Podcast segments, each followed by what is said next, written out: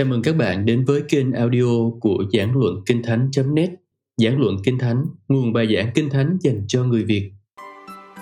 Loạt bài Thách thức của Hồi giáo với cơ đốc nhân Diễn giả David Paulson. Phần 4 Thực tại. Chúng ta đã xét đến mọi thứ từ góc nhìn Hồi giáo và đã thấy cả những điểm tốt, xấu của Hồi giáo. Và tôi cũng đã chia sẻ những gì mình tin, rằng Hồi giáo sẽ lấp vào khoảng trống thuộc linh tại đất nước này. Một điều rất nghiêm trọng khi nói ra. Tôi biết điều đó. Nhưng bây giờ chúng ta sẽ hỏi về phản ứng cơ đốc. Vì tôi đã cầu hỏi Chúa, làm sao để chúng con sẵn sàng? Chúng con yếu ở điểm nào? Ngài thấy chúng con cần củng cố ở đâu? Và một lần nữa, tôi có một sự mặc khải rất rõ ràng. Tất nhiên, từ những gì tôi đã nói, có lẽ trong tâm trí bạn đã có nhiều câu hỏi rồi. Liệu chúng ta có phải chịu khổ không? Tôi nghĩ câu trả lời rõ ràng là có. Cơ đốc nhân sẽ chịu khổ. Nhưng đó chẳng phải là sự kêu gọi của chúng ta hay sao? Tại sao người ta lại nghĩ cơ đốc nhân chịu khổ là chuyện lạ nhỉ? Khi chịu khổ thì hội thánh trở nên mạnh mẽ. Chúa Giêsu kêu gọi chúng ta chịu khổ. Ngài nói, các con sẽ có hoàn nạn lớn trong thế gian. Chúng đã ghét ta, nên chúng sẽ ghét các con. Phaolô nói, tất cả những người muốn sống cuộc đời tin kính trong đấng Christ Jesus đều sẽ bị bắt bớ. Nên đừng ngạc nhiên nếu chúng ta có vinh hạnh và đặc ân đó. Trong tân ước, cơ đốc nhân vui mừng vì họ được kể là xứng đáng để chịu khổ và dự phần trong sự chịu khổ của đấng Christ là biết rằng bạn sẽ dự phần trong vinh quang theo sau đó. Có một câu hỏi khác, liệu chúng ta có sống sót không? Khi mà hội thánh đã tàn lụi tại Bắc Phi, liệu điều này có xảy ra ở đây không? Liệu chúng ta có sống sót không? Nhưng chúng ta không nên quá quan tâm đến điều đó, vì Chúa Giêsu phán rằng bất cứ ai muốn cứu mạng sống mình thì sẽ mất. Hội thánh nên thực sự quan tâm đến việc không phải là liệu chúng ta có phải chịu khổ hay có sống sót không, mà quan tâm đến việc cứu người. Rằng hội thánh sẽ tiếp tục thực hiện nhiệm vụ và đặc ân của mình để cứu những người hư mất và đủ mạnh mẽ trong hoàn cảnh đó để cho họ điều gì đó tốt hơn mà thậm chí đạo hồi không thể cho được. Nên tôi hỏi, Chúa ơi, Ngài muốn chúng con tập trung vào những lĩnh vực nào, những khía cạnh nào trong đời sống hội thánh? Ngài cho tôi ngay ba từ, chúng lặp âm đầu. Tôi biết là anh chị em có thể nghĩ rằng chúng đến từ tôi, vì tôi rất mê phép lặp âm đầu. Nhưng người ta bảo tôi là trời chữ kẻo chữ nói chơi. Nhưng phép lặp âm đầu dễ nhớ hơn. Và tôi tin rằng Chúa đã ban cho mình ba từ đó ngay tức khắc và đồng thời để người ta sẽ nhớ những điều nền tảng mà Ngài quan tâm đến trong hội thánh của Ngài. Cả ba đều bắt đầu bằng chữ T trong tiếng Việt. Không phải là toán, tin và tập vẽ đâu nhé, mà là những điều khác. Và từ đầu tiên, Ngài ban cho tôi là thực tại. Tin lành của chúng ta là tin lành của thực tại. Nói vậy đồng nghĩa với việc đó là tin lành của lẽ thật. Đằng sau cuộc đối đầu này là một trận chiến cho lẽ thật, một trận chiến lý trí. Và có nhiều từ đồng nghĩa với lẽ thật trong từ điển. Tôi kể ra một số từ. Thực tế, thực tại, tính xác thực, hiện thực, tính đúng đắn, tính chính xác. Cả trong tiếng Hebrew và Hy Lạp, thì từ thật và từ thực là cùng một từ. Cái gì thật là có thực. Cái gì có thực là thật. Và bạn có thể thay thế hai từ đó trong Kinh Thánh. Chính thực tại là điều giải phóng cho bạn. Chính lẽ thật thực sự về Đức Chúa Trời và lẽ thật thực sự về bạn cùng vũ trụ là điều giải phóng cho bạn. Trong thuyết tương đối, một học thuyết mà tôi đã nhắc đến là kẻ thù lớn nhất của đức tin chúng ta. Tôi tin là như vậy tại đất nước này. Trong thuyết tương đối, lẽ thật không có thực, lẽ thật không mang tính khách quan. Nó không ở ngoài kia, nó chỉ có ở trong này. Nó là điều tôi cho là đúng, và điều tôi cho là đúng có thể không đúng với anh. Nhưng lẽ thật thực sự thì đúng với tất cả mọi người, dù họ có tin hay không. Lẽ thật thực sự là thực tế, chứ không phải là đức tin. Một cơ đốc nhân nổi tiếng trong giới truyền thông cơ đốc đã cảnh báo tôi rằng ngày nay tôi cần nói với anh chị em thế nào. Người đó nói, đừng bảo Chúa Giêsu là con Đức Chúa Trời, mà hãy nói cơ đốc nhân tin rằng Ngài là con Đức Chúa Trời. Nhưng đó chính là điều mà tôi đang chống lại. Vì cơ đốc nhân tin Chúa Giêsu là con Đức Chúa Trời, ai cũng biết điều đó rồi. Trên thực tế là họ tin vào điều đó. Câu hỏi thực sự là liệu điều họ tin có phải là một thực tế không? Nếu có, thì nó đúng với người Hồi giáo và với tất cả mọi người trên thế giới. Tôi không ở đây để nói với bạn những gì cơ đốc nhân tin. Tôi ở đây để nói với bạn những gì tôi tin là những thực tế mà đức tin của chúng ta dựa trên đó. Đức tin của chúng ta không dựa trên cảm xúc hay sự võ đoán. Nó dựa trên thực tế khách quan đúng đắn, cho dù tôi có tin hay không. Và đúng với cả thế giới, dù họ có chấp nhận hay không. Lẽ thật khách quan tồn tại ngoài kia, dù bất cứ ai có tin hay không tin. Và nền tảng của tin lành chúng ta không phải là đức tin. Tiếc là gần đây, nhiều cơ đốc nhân đặt đức tin của họ trên đức tin. Không biết anh chị em có hiểu ý tôi không? Có một phong trào đức tin đặt tin lành dựa trên đức tin. Nhưng tin lành không dựa trên đức tin mà dựa trên thực tế. Và thực tế đó không thể bị thay đổi và sẽ không bao giờ thay đổi. Thậm chí chính Chúa, Đức Chúa Trời toàn năng cũng không thể thay đổi chuyện đã rồi sau khi chuyện đó đã xảy ra. Ngài không thể thay đổi quá khứ. Ngay cả Đức Chúa Trời cũng không thể thay đổi thực tế rằng Chúa Giêsu đã chết trên thập tự giá. Không ai có thể thay đổi điều đó. Đó là một thực tế với tất cả mọi người, cũng như với chúng ta. Đó là lẽ thật khách quan. Cách đây không lâu, tôi có một trải nghiệm rất thú vị tại Guildford trong trường chuyên cho nam sinh. Còn tôi học ở đó có 850 học sinh nam thuộc mọi độ tuổi và có 30 nhân viên. Và họ mời một diễn giả bên ngoài đến buổi tập trung hàng tuần. Người ta đã mời một giáo sĩ Hồi giáo đến trình bày một loạt bài về Hồi giáo và cả trường bàn tán sôi nổi về đạo hồi. Và tôi nhận được một lời thỉnh cầu, một lời thỉnh cầu chân thành từ một nhân viên trong trường. Ông có thể đến nói gì đó để lật ngược lại sự quan tâm một chiều này được không?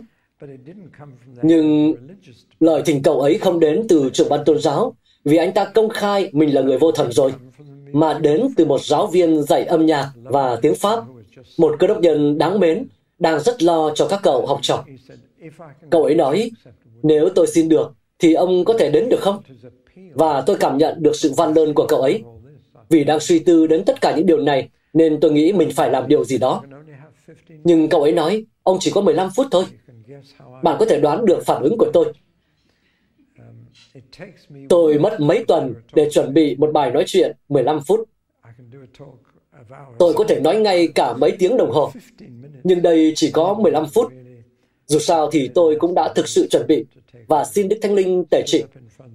Đứng trước 850 học sinh nam và tôi chỉ nói mọi tôn giáo trên thế giới có thể sai, nhưng chỉ một trong số đó có thể đúng. Vâng, từ đó là họ lắng tai nghe luôn. Và phước thay, Đức Thánh Linh thực sự tề trị. Đến cuối họ đã đứng lên vỗ tay cho tôi. Vị hiệu trưởng sửng sốt luôn. Nhưng người giáo viên mời tôi đến, tuần trước nữa đã gọi điện cho tôi sau 6 tháng. Cậu ấy bảo không thấy ai nói đến Hồi giáo nữa. Tất cả những cơ đốc nhân lung lay giờ đã vững vàng. Và trưởng ban tôn giáo đã không còn coi khinh cơ đốc giáo được nữa. Hallelujah vì điều đó. Nhưng tôi nói tiếp thế này. Các tôn giáo có thể sai hết. Từ đó các em phải trở thành người vô thần hay bất khả tri. Nhưng có quá nhiều khác biệt căn bản giữa các tôn giáo, đến nỗi chỉ một cái có thể đúng. Vì câu hỏi thật sự không phải là anh có tin vào Chúa không? Mà câu hỏi thực sự là anh tin vào một Chúa ở dạng nào? Chúa thực sự là thế nào?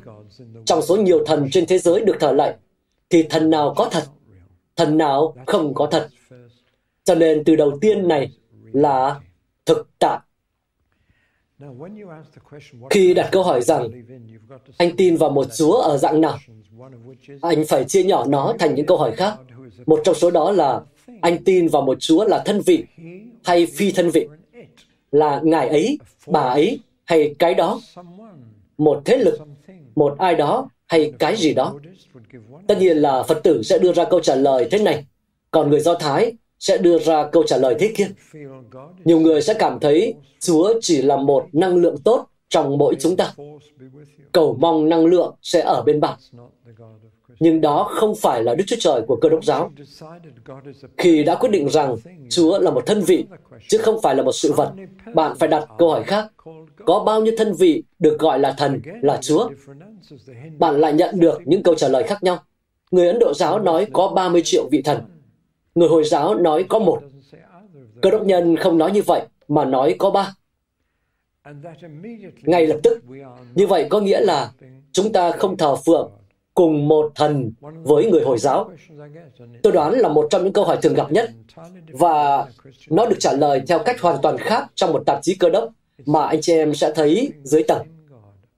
Tạp chí ấy nói rằng chúng ta đang thờ phượng cùng một thần với những người Hồi giáo. Không phải như vậy đâu. Ba ngày trước, một giáo sư đại học bảo tôi là khi nói chuyện với các đồng nghiệp người Hồi giáo, tôi không nhận ra vị Chúa mà họ nói đến. Đó là một đấng hoàn toàn khác với Đức Chúa Trời mà tôi biết. Tôi đã bảo bạn là Ngài có một danh khác. Danh Ngài không phải là Allah. Danh ấy chưa từng được nhắc đến trong Kinh Thánh. Đó là một trong 99 danh của Chúa của họ. Nhưng danh xưng ấy không có trong Kinh Thánh của chúng ta. Ngài có một bản chất khác, chứ không phải chỉ có một danh khác nữa. Và đây là chìa khóa. Tôi muốn anh chị em nhận ra rằng giáo lý ba ngôi là tài sản lớn nhất của cơ đốc giáo. Nhiều người nghĩ rằng đây là nỗi ngượng ngùng lớn nhất của chúng ta, vì chúng ta đang trình bày cho người ta một sự mầu nhiệm. Nhiều cha xứ không thích giảng vào ngày Chúa Nhật ba ngôi. Có thời tôi thường được mời giảng vào Chúa Nhật ba ngôi, thời điểm phù hợp để mời khách đến giảng và để ông ta xử lý vấn đề. Nhưng đó là tài sản lớn nhất của chúng ta. Để tôi nói lý do. Nếu Đức Chúa Trời chỉ là một ngôi như người Hồi giáo tin, thì Ngài không thể là tình yêu thương. Chỉ một tôn giáo trên thế giới có thể nói Đức Chúa Trời là tình yêu thương. Lý do tại sao từ tình yêu thương không bao giờ xuất hiện trong Kinh Koran rất đơn giản. Vì Thánh Allah không phải là tình yêu thương và không thể là. Vì lý do rất đơn giản rằng tình yêu thương là một mối quan hệ. Không ai có một mình mà là tình yêu thương được. Anh chị em hiểu không ạ? Đó là điều rất quan trọng. Bạn không thể nói Đức Chúa Trời là tình yêu thương nếu chỉ có một thân vị. Bạn có thể nói Đức Chúa Trời yêu con người, nhưng Ngài yêu ai trước khi có bất cứ người nào? Câu trả lời là Ngài là, đã là và luôn sẽ là tình yêu thương. Vì Chúa Cha luôn yêu Chúa Con và Chúa Con luôn yêu Chúa Cha. Nghe có vẻ khờ khạo, nhưng bạn có thể tưởng tượng được việc không thể nói Đức Chúa Trời là tình yêu thương không? Cơ đốc nhân chúng ta coi điều đó là hiển nhiên. Chỉ cơ đốc nhân mới có thể nói như vậy. Người Do Thái không nói như vậy. Không có trong cựu ước. Không một tôn giáo nào khác có thể nói điều đó. Chúng ta nói ba ngôi có nghĩa là gì? Chúng ta muốn nói, dùng một cụm từ khá phức tạp, là ba trung tâm của ý thức. Tôi là một trung tâm của ý thức. Vợ tôi là một trung tâm của ý thức. Cho nên tôi ý thức được rằng tôi không phải là vợ tôi, và vợ tôi ý thức rằng cô ấy không phải là tôi. Vì vậy, trung tâm ý thức của tôi có thể liên hệ với trung tâm của cô ấy bằng việc nói với cô ấy và liên hệ với cô ấy. Nắm được không ạ? Nếu Chúa Cha và Chúa Con là một thân vị, thì sao Chúa Con có thể cầu nguyện với Chúa Cha hay Chúa Cha có thể nói cùng Chúa Con? Nếu vậy thì chỉ có một trung tâm của ý thức, nhưng ba trung tâm ý thức này quá gần gũi và có quá nhiều điểm chung đến nỗi chúng ta khó có thể nghĩ đến cả ba một cách riêng biệt hoàn toàn. Chúng ta luôn nói về Đức Chúa Trời là Ngài, chứ không phải họ. Đó là một bổ nhiệm, nhưng không có gì đáng ngạc nhiên. Đức Chúa Trời không giống với bất cứ ai. Ngài có một không hai. Chúng ta sẽ nghĩ rằng Ngài phải khác biệt. Ngài là Đức Chúa Trời, chúng ta là con người. Điều gần nhất chúng ta có thể liên hệ đến là khi một cặp vợ chồng kết hôn và trở nên một thịt. Người ta không nói riêng về từng người nữa, mà họ nói về vợ chồng nhà Paulson chẳng hạn, và gọi nhà chúng tôi là Paulsonish. đồng âm với từ nhà mục sư.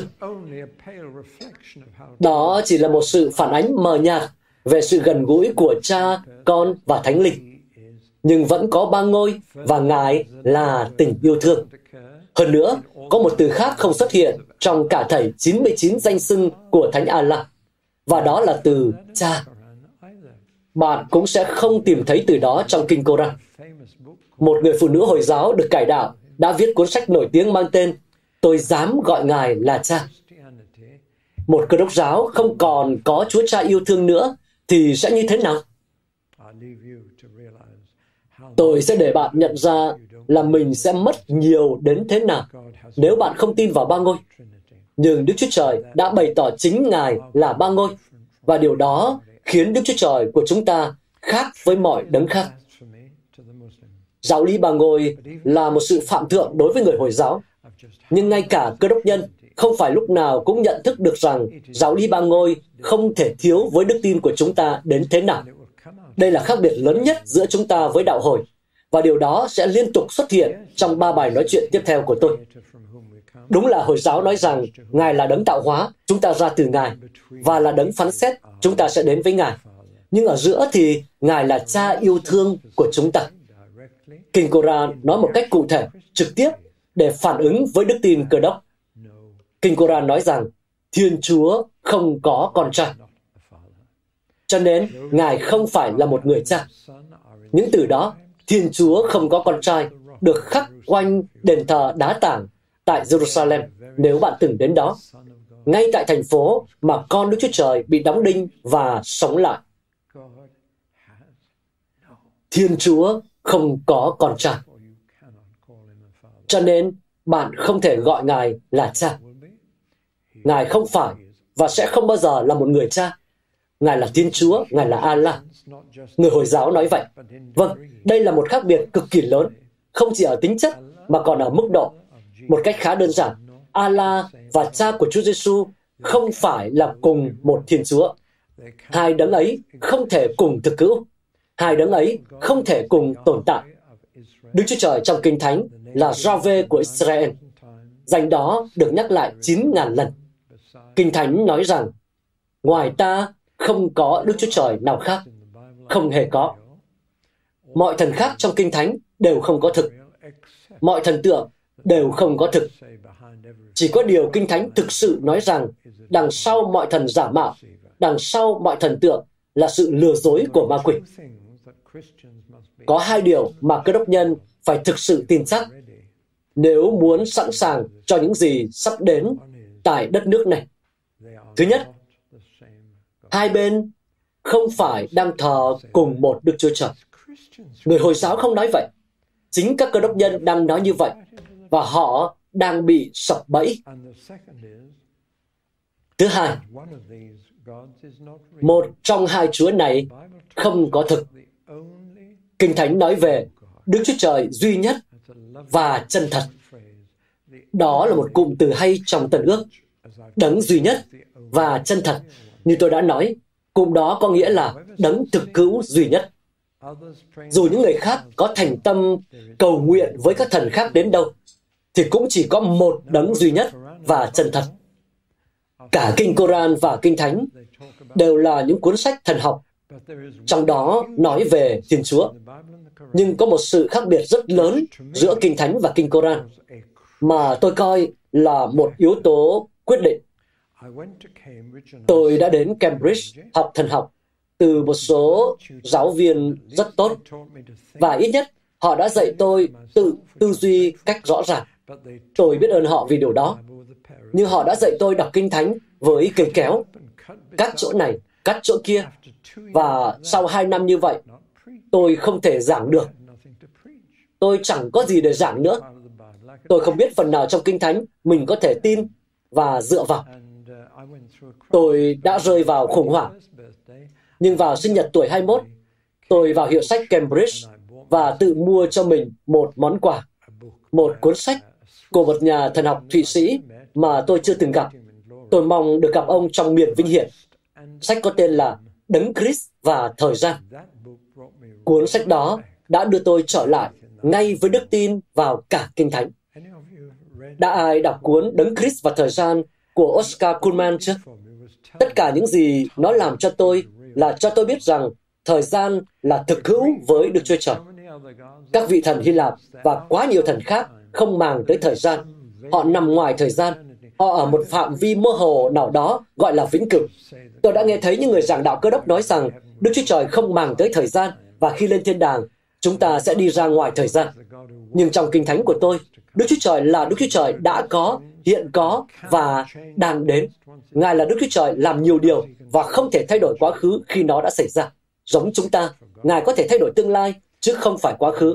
Quá khứ đã được ấn định với Chúa, cũng như với chúng ta. Nhưng hơn cả, tôi nhận ra rằng thời gian là chìa khóa mở ra toàn bộ câu chuyện Kinh Thánh. Đó là một cuốn sử sách. Khác với mọi cuốn sử sách khác, là Kinh Thánh bắt đầu sớm hơn và kết thúc muộn hơn. Kinh Thánh bắt đầu từ khởi đầu của vũ trụ, kết thúc với đoạn kết và nói lên toàn bộ lịch sử của vũ trụ chúng ta. Nhưng đó là một lịch sử. Người ta nói lịch sử là câu chuyện của Ngài. Và đó là câu chuyện kể về những điều Đức Chúa Trời đã làm trong lịch sử, trong thế giới, có thời gian và không gian của chúng ta. Đó là ý nghĩa của từ Đức Chúa Trời hằng sống. Anh chị em đã nghe tới phong trào Đức Chúa Trời đã chết, đúng không? Chính một triết gia có tên Nietzsche là triết gia đứng sau tư tưởng của Hitler đã nói Đức Chúa Trời đã chết. Ý ông ta không phải là Đức Chúa Trời đã biến mất, là Ngài không còn tồn tại. Nhiều người cứ thế lấy cụm này và tưởng nó có nghĩa là như vậy. Nhưng mà ý ông ta hoàn toàn không phải như vậy. Có một tấm áp phích tại một trường đại học của Đức có viết rằng Đức Chúa Trời đã chết, ký tên Nietzsche. Và bên dưới cái xe đẩy có viết Nietzsche đã chết, ký tên Đức Chúa Trời. Tôi nghĩ đó là một lời đáp trả thích hợp. Nhưng khi nói Đức Chúa Trời đã chết, ý ông ta không phải là Chúa không còn nữa. Ý ông ta là Ngài đã đi đâu đó. Ngài không còn nói và làm những điều ở trong thế giới của chúng ta nữa. Và tất nhiên, điều đó đúng với chúng ta khi ai đó chết. Họ không còn có thể giao tiếp hay hành động trong thế giới của chúng ta nữa. Họ ở một thế giới khác. Con gái chúng tôi qua đời vài năm trước đây. Tôi tin là con bé vẫn đang rất sống động, nhưng không phải ở với chúng tôi. Chúng tôi không thể trò chuyện. Con bé không thể làm nhiều điều ở thế giới này. Nhưng nó không. Nó không ngừng tồn tại. Anh chị em có hiểu điều tôi đang nói không? Đức Chúa Trời không chết. Nhưng trong Kinh Thánh, Ngài là Đức Chúa Trời hằng sống. Điều đó có nghĩa rằng Ngài ở trong thế giới chúng ta. Ngài đang nói và làm nhiều điều ở đây trong thời gian và không gian. Không tôn giáo nào khác mà tôi biết dùng cụm từ Đức Chúa Trời hằng sống, trừ người Do Thái và các cơ đốc nhân. Họ biết những gì Ngài đã nói và đã làm.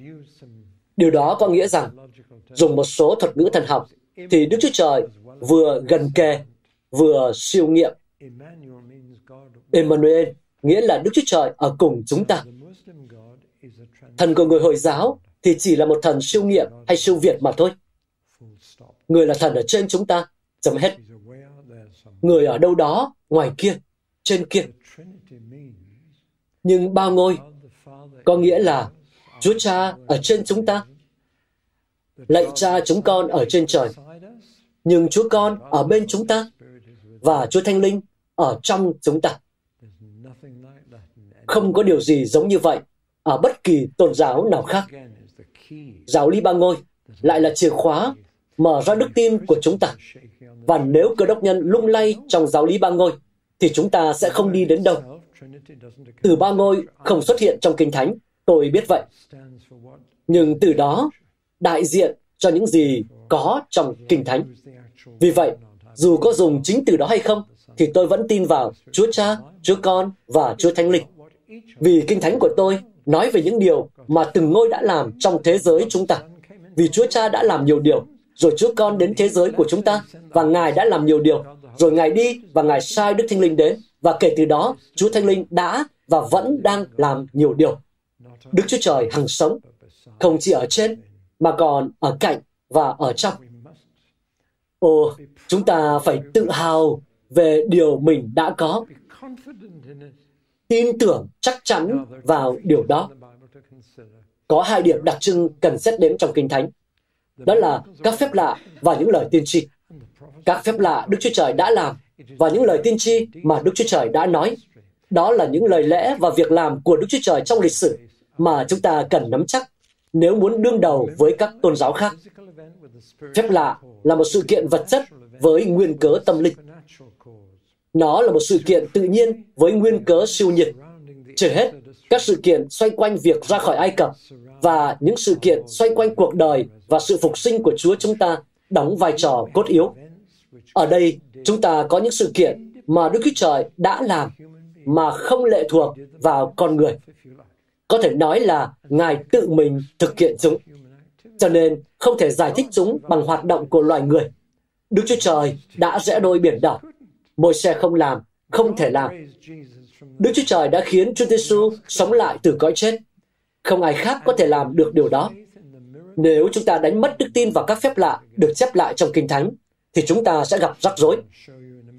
Nhưng chút nữa tôi sẽ cho bạn thấy điều gì đang xảy ra với việc tin vào các phép lạ trong hội thánh cơ đốc. Tiếp theo, những lời tiên tri. Các phép lạ cho thấy Đức Chúa Trời hành động. Những lời tiên tri cho thấy Đức Chúa Trời phán.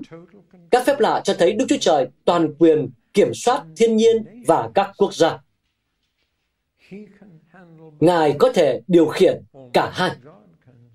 Đức Chúa Trời toàn năng có thể thay đổi thời tiết và có thể vùi một đế chế xuống bụi đất. Đó là Đức Chúa Trời mà chúng ta thờ phượng. Nhưng những lời tiên tri thì sao?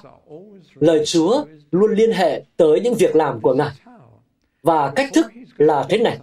Trước khi sắp làm điều gì đó, Ngài bảo chúng ta điều Ngài sẽ làm. Sau khi xong việc, Ngài bảo chúng ta điều Ngài đã làm. Tại sao Ngài làm như vậy?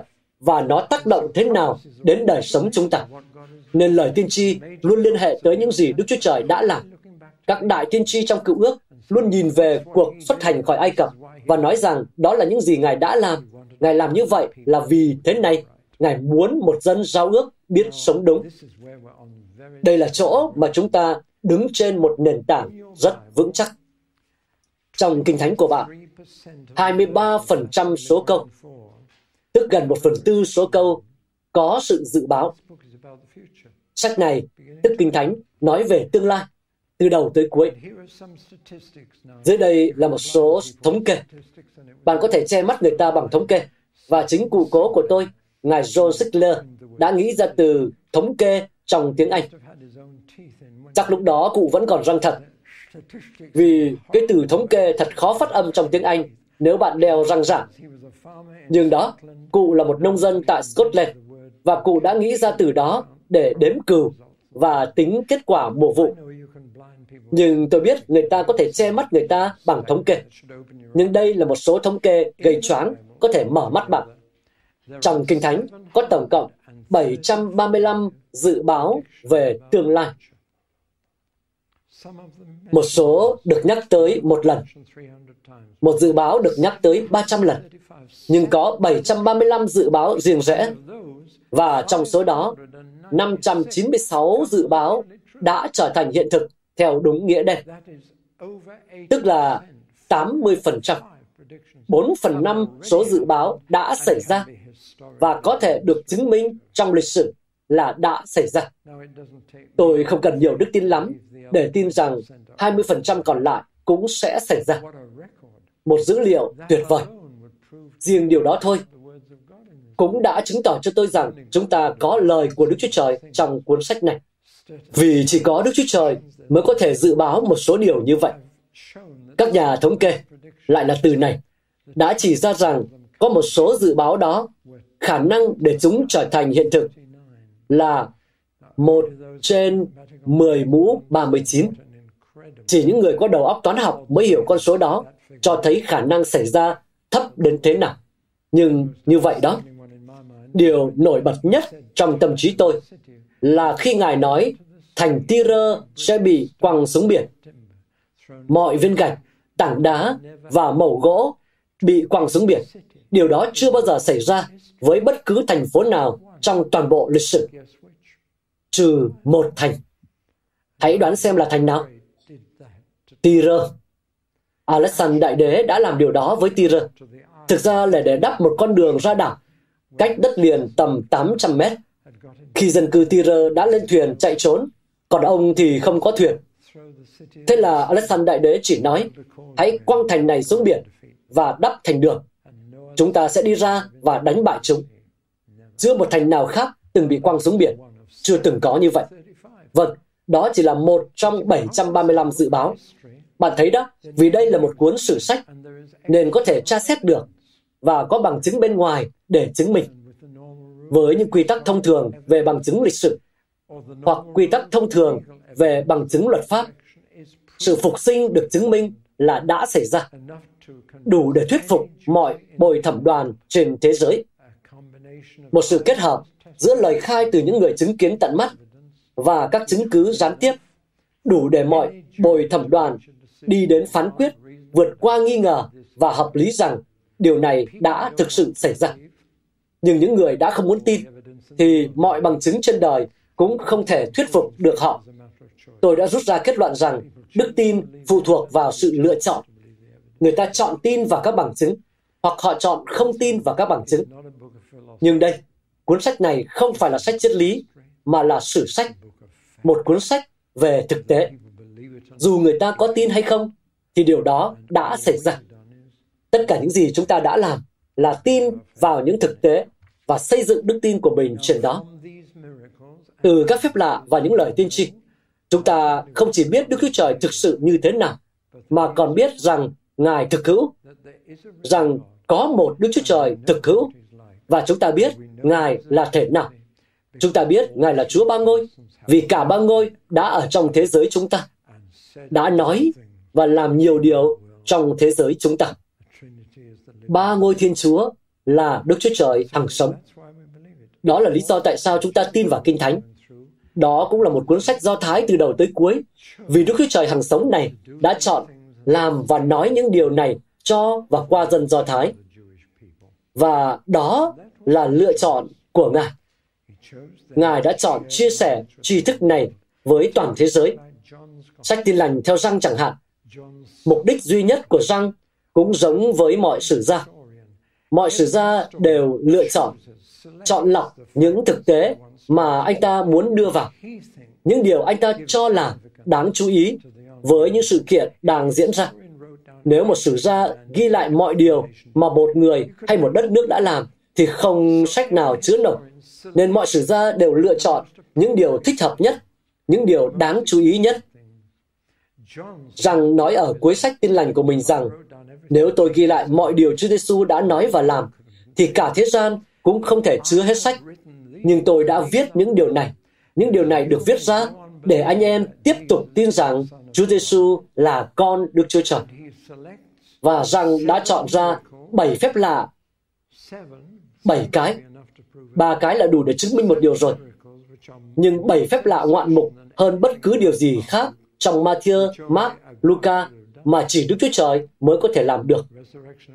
Lazarus sống lại khi đã bốc mùi, rồi biến nước thành rượu. Bảy phép lạ quá ngoạn mục, đến nỗi không con người nào có thể làm được. Và bảy nhân chứng, cả bảy người đều tin rằng Ngài là con Đức Chúa Trời. Họ biết Ngài một cách cá nhân. Rồi bảy lời của Chúa Giêsu mà chỉ Đức Chúa Trời mới có quyền nói. Ta là người chăn nhân lành, bánh của sự sống, đường đi, lẽ thật và sự sống. Chỉ Đức Chúa Trời mới có quyền nói như vậy. Như vậy là chúng ta có nhà sử học răng và ông đã chọn ra bảy phép lạ, bảy nhân chứng, bảy lời nói để không ai còn nghi ngờ gì nữa. Chúa Giêsu không chỉ là một con người vĩ đại, một bậc thầy vĩ đại, hay một người hy sinh vì những phương châm của mình, mà Ngài là Đức Chúa Con. Nhưng điều gì đang xảy ra trong hội thánh?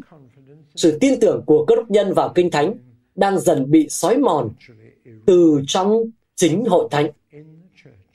Đầu cần đến kẻ thù bên ngoài hội thánh, khi người ta đang tấn công Kinh Thánh ngay trong hội thánh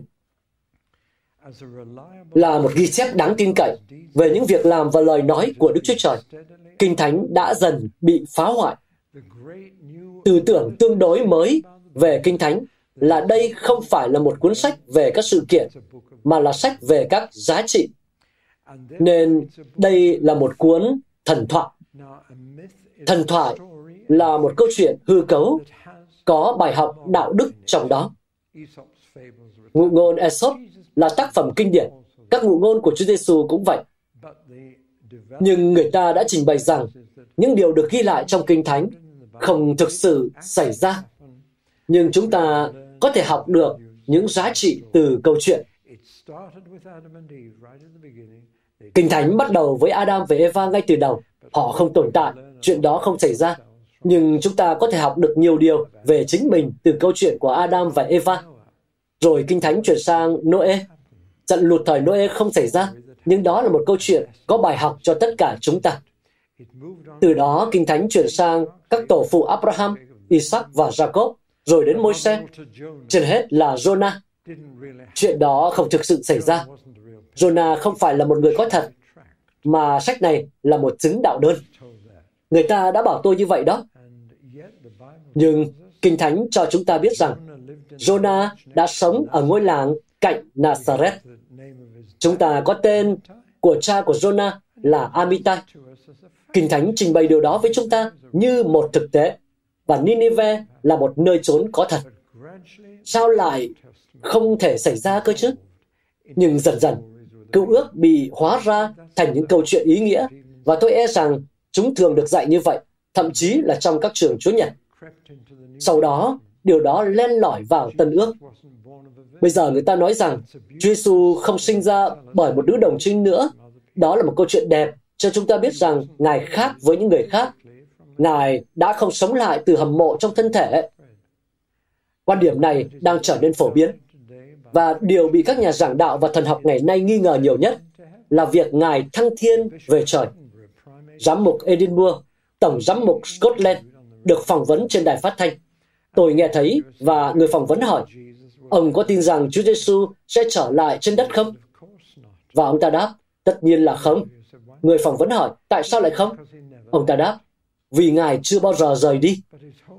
Nhưng toàn bộ tư tưởng của ông ta về sự thăng thiên đã bị thuộc linh hóa. Chúa Giêsu không lên trời. Ngài ở lại với chúng ta theo cách khác. Ông ta nói như vậy. Tất cả những điều này đang diễn ra. Và dần dần, sự tin tưởng vào Kinh Thánh như một ghi chép về những việc làm và lời nói của Đức Chúa Trời đã dần bị xói mòn. Cách để làm như vậy là hiểu Kinh Thánh theo nghĩa phúng dụ, thuộc linh và tìm ra ý nghĩa thuộc linh. Nên sự sống lại của Lazarus theo một trong những chú giải được giới chức sắc cơ đốc sử dụng nhiều nhất của William Buckley thì nó không phải là một sự kiện đã xảy ra. Nó nói lên rằng Chúa Giêsu có thể ban cho chúng ta cuộc sống mới. Đó là ý nghĩa của câu chuyện. Không phải là một xác chết hôi thối được chữa lành và phục hồi, mà để nói lên rằng Chúa Giêsu có thể cho bạn cuộc sống mới. Hay chẳng hạn, Chúa Giêsu phán rằng nếu có đức tin bằng hạt cát, các người có thể bảo ngọn núi lao mình xuống biển thì sẽ được. Và tôi đã nghe thấy bài giảng bảo rằng đó là những ngọn núi của sự nghi ngờ, những ngọn núi của sự sợ hãi. Cái này là phép phúng dụ, nó đã được thuộc linh hóa. Nhưng khi Chúa Giêsu nói đến ngọn núi trong đó, thì ý Ngài đúng là ngọn núi.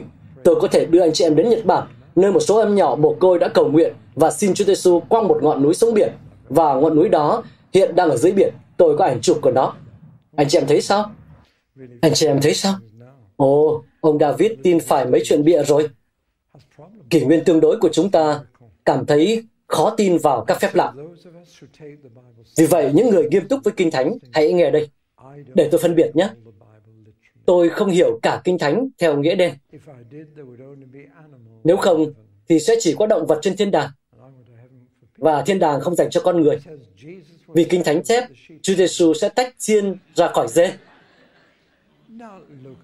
Nghe này, rõ ràng là Chúa Giêsu trong những ngụ ngôn hay châm ngôn, Ngài nói theo cách phúng dụ và thuộc linh. Nhưng khi Kinh Thánh trình bày một điều với chúng ta như là thực tế, thì tôi sẽ hiểu điều đó theo nghĩa đen. Sách Khải Huyền gồm cả những điều được hiểu theo nghĩa tượng trưng cũng như theo nghĩa đen. Không ai hiểu cả sách theo nghĩa đen, không ai hiểu cả sách theo nghĩa tượng trưng. Và bạn phải phân biệt khi nào thì sách được định để hiểu theo nghĩa đen. Liệu có con rồng thật theo nghĩa đen không? Hay đó chỉ là một biểu tượng về ma quỷ? Vâng, Oxyset là một trong những công cụ hỗ trợ tốt nhất cho việc học Kinh Thánh. Nhưng điều gì đã xảy ra? Tôi phải đọc cho anh chị em điều giám mục Edinburgh mà tôi đã nhắc đến nói về tôi khi tôi viết cuốn sách Vai trò lãnh đạo là của nam giới. Ông ấy nói, khi nghiên cứu Kinh Thánh, David Porson chỉ có thể tìm thấy sự lãnh đạo của nam giới như là hình mẫu cho mối quan hệ giữa các giới tính. Và ông ta hoàn toàn đúng. Đó là điều Kinh Thánh nói cùng với nhiều điều khác mà chúng ta đã bỏ từ lâu. Cái khó của ông Paulson thật thảm thương. Tôi đang đọc những gì ông ấy nói. Ông là một người tử tế và tốt bụng, một lãnh đạo cơ đốc tốt, nhưng ông chỉ chăm chăm vào phương pháp giải kinh theo căn bản thuyết. Nó khiến ông nhất nhất phải theo kinh thánh. Nhưng ông tin vào việc làm theo những gì ông cho là kinh thánh bảo mình làm. Tôi đang giữ đoạn này để cho vào bia mộ của mình đấy. Nghe này, tôi tin, tôi tin rằng nếu cơ đốc nhân không theo căn bản thuyết theo nghĩa tốt nhất của từ đó, thì họ sẽ thất bại khi đối mặt với các tôn giáo khác.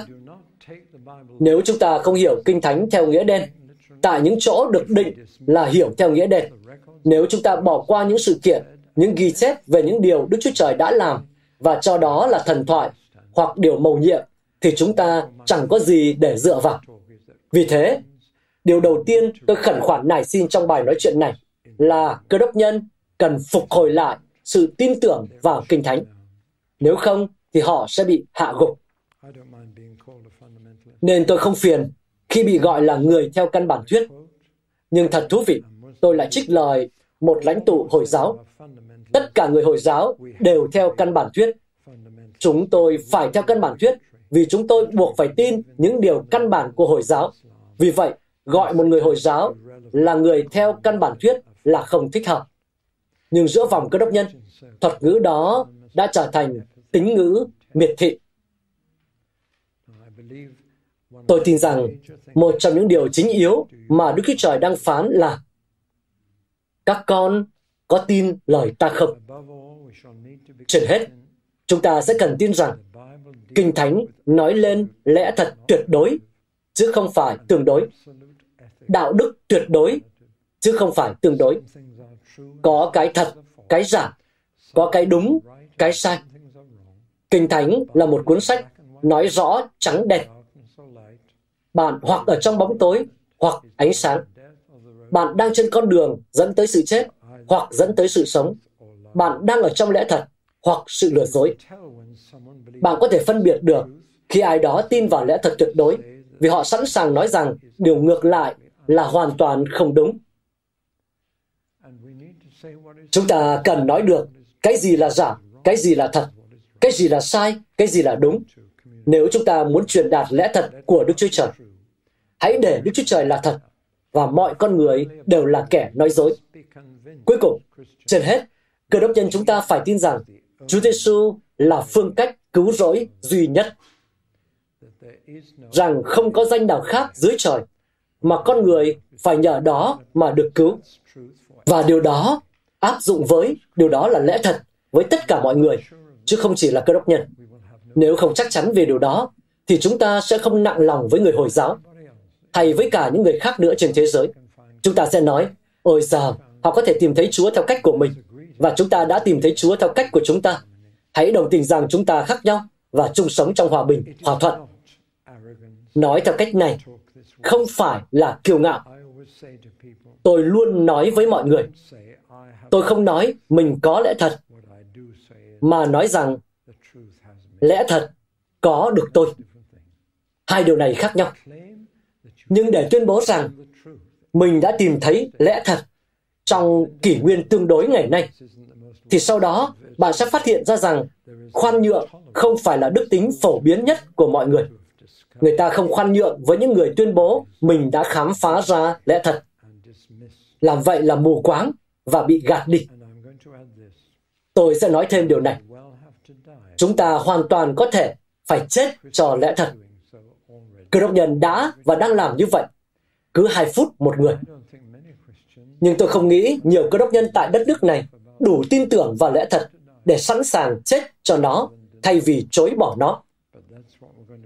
Nhưng đó là điều chúng ta được kêu gọi để thực hiện. Trước đó tất nhiên rồi, chúng ta cần quyết tâm sống theo lẽ thật. Nhưng sự tiên quyết của bạn chưa đủ mạnh nếu bạn chưa sẵn sàng chết vì nó. Người mà tôi thấy mình giống nhất trong Kinh Thánh là Jeremy. Tôi thật sự thấy giống ông. Tôi rất mong được gặp ông. Nhưng ông đã phải bênh vực lẽ thật trước những tiên tri giả trong chính dân tộc mình. Nhưng người trong thiên lộ lịch trình, thiên lộ lịch trình là một câu chuyện tưởng tượng. Đó là một câu chuyện đầy những thông điệp, nhưng nó được hư cấu. Nó là một chuyện giả tưởng, nhưng vẫn có nhiều thông điệp hay trong đó. Nó khá khác với Kinh Thánh, nhưng người mà tôi thấy mình giống nhất là anh can đảm cho lẽ thật.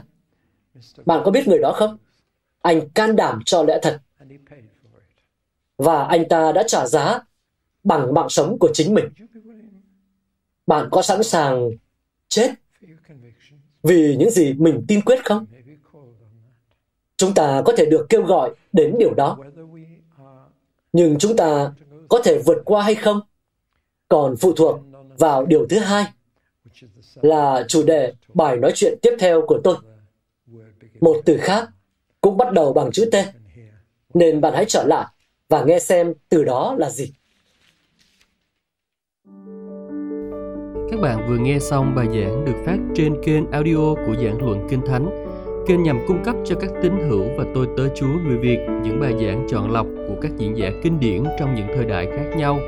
Để biết thêm thông tin về chúng tôi, xin vui lòng truy cập trang web giảng luận kinh thánh.net. Xin chào và hẹn gặp lại các bạn trong những bài giảng tiếp theo.